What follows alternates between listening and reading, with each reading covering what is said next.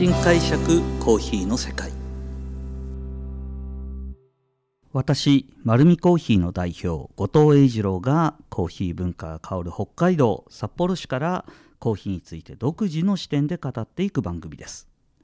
さあ、今回はですね、今までさまざまな生産地に行ってきた中で少しずつ触れてきたことなんですけども、コーヒーを、チェリーとして収穫して、でその後種に、パーチメントという、保管する状態に持っていくまでの間の、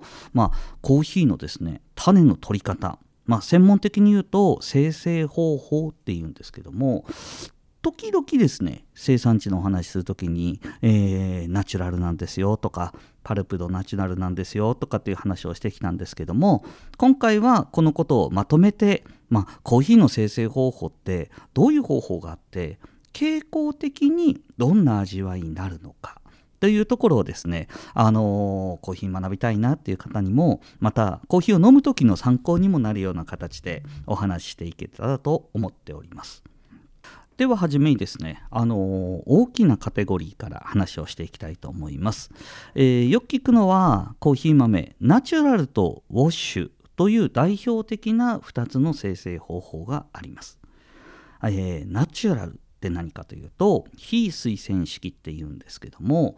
収穫したコーヒーチェリーをですね、そのまま乾燥させる方式です。でこれは実際に私もですね、ブラジル行ったりだとか、あとは中米行っても、ニカラグアであんまり標高の高くないところだったりとかでもこの方法を見るんですけども、もともとどういうふうにこのナチュラル天然式みたいな形で言われるのかというと、天日干し乾燥式と呼ばれるんですが、背景としてはですね、歴史的にも非常に長いんです。もう500年600年の間、コーヒーを長く飲まれている歴史の中で、もともとは、エチオピアだとかイエメンだとか、あの辺でコーヒーの、栽培収穫がアラビア地域でされてたんですが、コーヒーを乾燥させる時には、天日に干してやるというやり方が、実はもともと香料とした、大地で作られるコーヒーは一番作りやすかったんですね。で丘みたいなところで基本的に水の量が根本的に少ないところでは、天日を使って干すしかなかったんですけども、結果的にこれどうなるかというとですね、コーヒーの果肉ってものすごく、真っ果に熟すとですね、前にも糖度の話を触れたことあったと思うんですけども、コーヒーのチェリーってとっても甘いですね。僕が実際生産地で糖度計を測りながら、完熟度合いとその糖度の関係を一生懸命調査してたんですけども、確かにですね、熟度が上がっていない、まだグリーン色だったりだとか赤色の状態だと、糖度 12% とか 15%、 それでも 15% あるんですけども、真っ赤に熟すとですね、やっぱり 20% 超えてくるんですね、コーヒーの糖度って。でその果肉をつけたまま乾燥させていくことによって、コーヒーチェリーのですね、チェリーの甘みの発酵臭みたいなのもものがついていきます。なので、ナチュラルのコーヒーの僕の解釈のですね、味のイメージっていうと、すごくフレーバーが、強く出てきます。どんなフレーバーかっていうと、すごくよく言うとそうですね、ストロベリージャムみたいな、そしてハイビスカスだとか赤い実の熟した香りで、ちょっと行き過ぎてしまうとですね、発酵臭みたいのが強く出てくるので、果肉のギュッと、乾燥した、ブルーベリー、そうですね、レーズンみたいな味わいがするものも確かにあるかなというような感じはします。でこれはもう歴史的にそういうような場所でコーヒーはずっと育てられてたので、丘みたいな場所で、水が少なめの場所だと、こういうナチュラルっていうのがもともとその選択肢の中で進んでいました。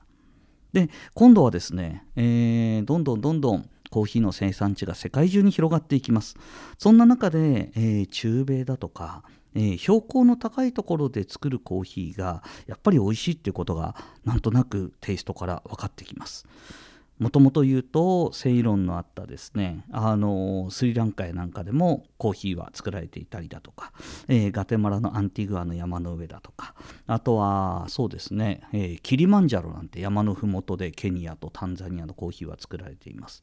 で、どの国のコーヒーもですね、今では標高イコールクオリティというような形で、そのエリアごとに格付けがされる、標高イコールですね。なので標高が高いほど美味しいコーヒーができるってことが、だんだんと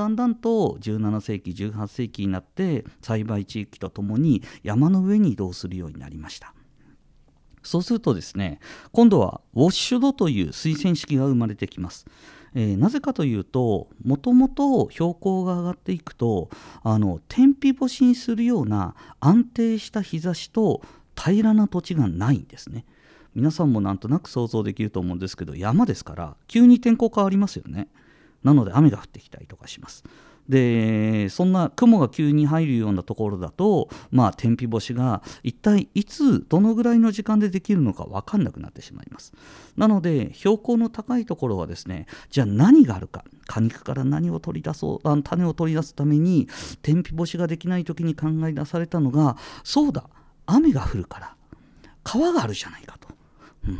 その川の水を使って果肉を柔らかくして、今度は固く乾燥させるのではなくて柔らかくふやかして、その果肉を取り除く方法を考えよう。これがですね、水洗式の始まりです。なので標高高いところでは平らな土地はないけれど雨が降って、川があるので、そこの水を活用して、コーヒーチェリーをですねふやかして取ろうとしたのがウォッシュドコーヒーです。このウォッシュドコーヒーは早い段階で果肉をですね、取り除く形になります。乾燥式だと 2,3 週間、長いと1ヶ月ぐらい、果肉をつけたまま乾燥させるんですが、ウォッシュドの場合は数日、水につけた状態で果肉は柔らかくふやかってきますので、果肉は取り除かれてしまいます。で、基本的に水洗式っていうのは果肉を完全に除去するように、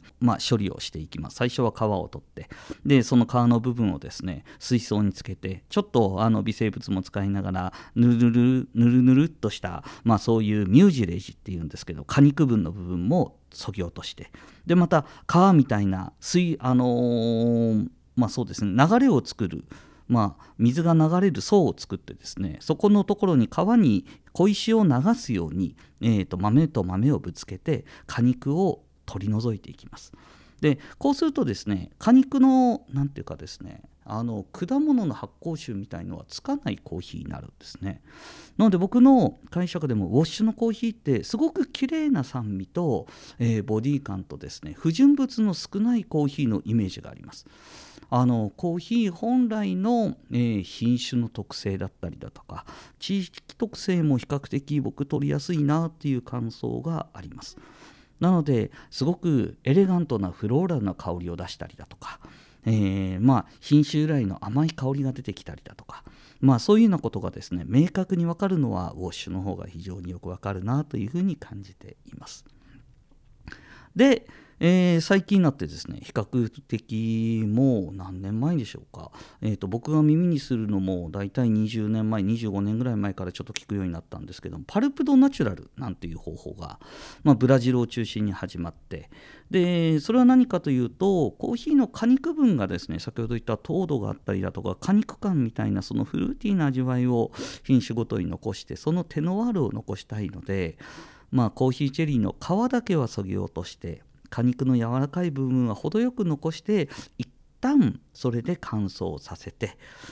そしてその味わいだとか風味をつけてから作るなんていう方法がパルプドナチュラルという形で生まれてきました。で、このパルプドナチュラルはですね、今度コスタリカに渡ってさらに細分化されていきます。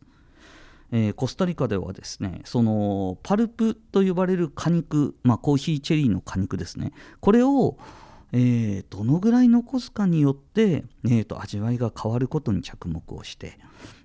ほとんど取ってしまうような状況をホワイトハニーって言ってですね、このコーヒーチェリー、パ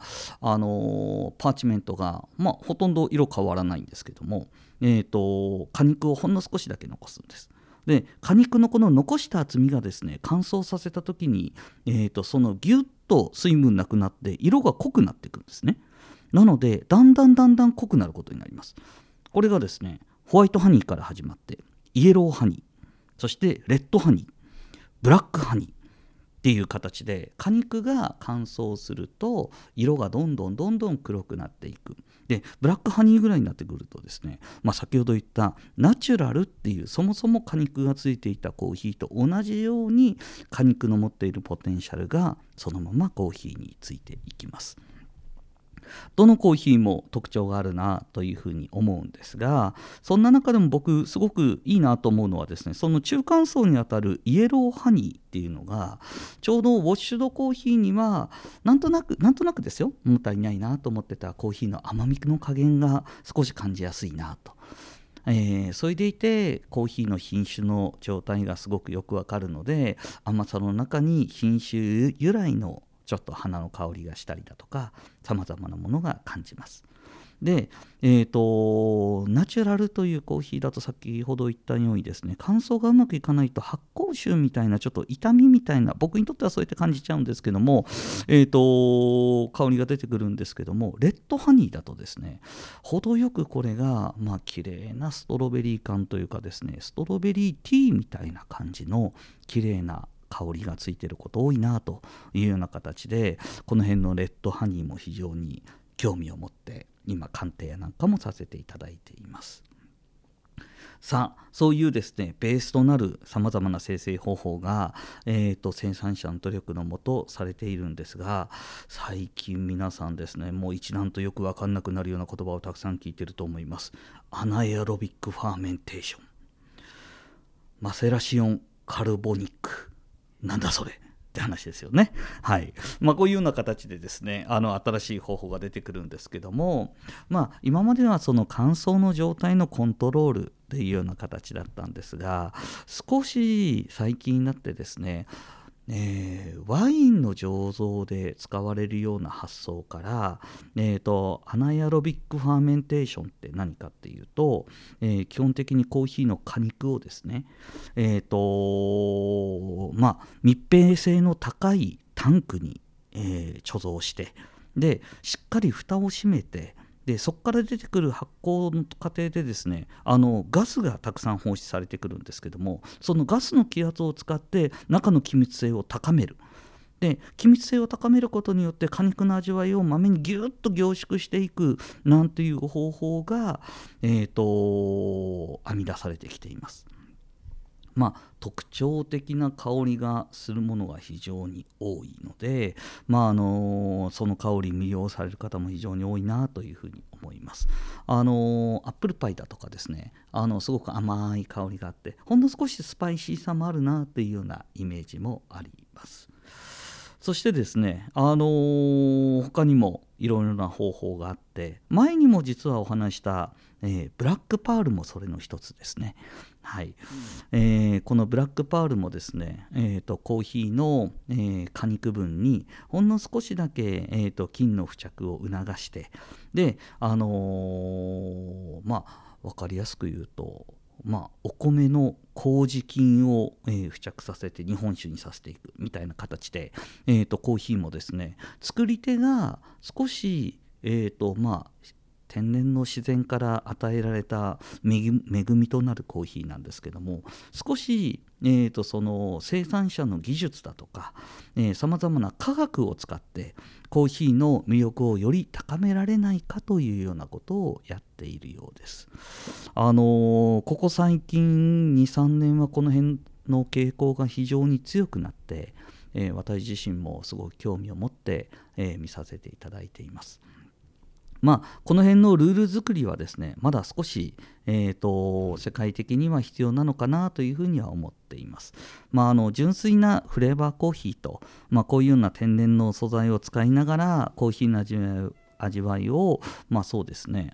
んどん相乗効果で良くしていく方法と、あるので、一部ですね、本当にそのコーヒーの果肉にフルーツを直接入れちゃって、フルーツの香りがするよねっていうような形になってくると、ちょっとコーヒーではないんじゃないかなっていうような形の議論も多少あります。ただいろんなところの環境の中で生産者がですね持ち得る品種やテノワールの中からよりいいものを作ろうというベストを尽くそうという行為自体はこれスペシャリティの一つもともとの概念にあったことです。ただ最終的にそこは情報の透明性かなというふうには思っています。これがこうやって作った、こういうものを入れました、それをオープンにした上で、あと私たち飲み手がそれが美味しい、そういうものが欲しいと思うかどうかが新たな多分コーヒーの魅力を世に出していくのかなというふうに思っていますので、何でもかんでも僕ダメって思うつもりではないので、基本的には味を見て、それが美味しければ、そして消費者が喜ぶようであれば、それは一つ作り方の方法として残る可能性があるのかなというふうに思っております。このようにですね、コーヒーにまつわるさまざまなことを独自の視点でお話ししていこうと思っています。丸見コーヒーは札幌市に4店舗あります。ぜひ自分に合うコーヒーをまた見つけに来てください。ありがとうございます。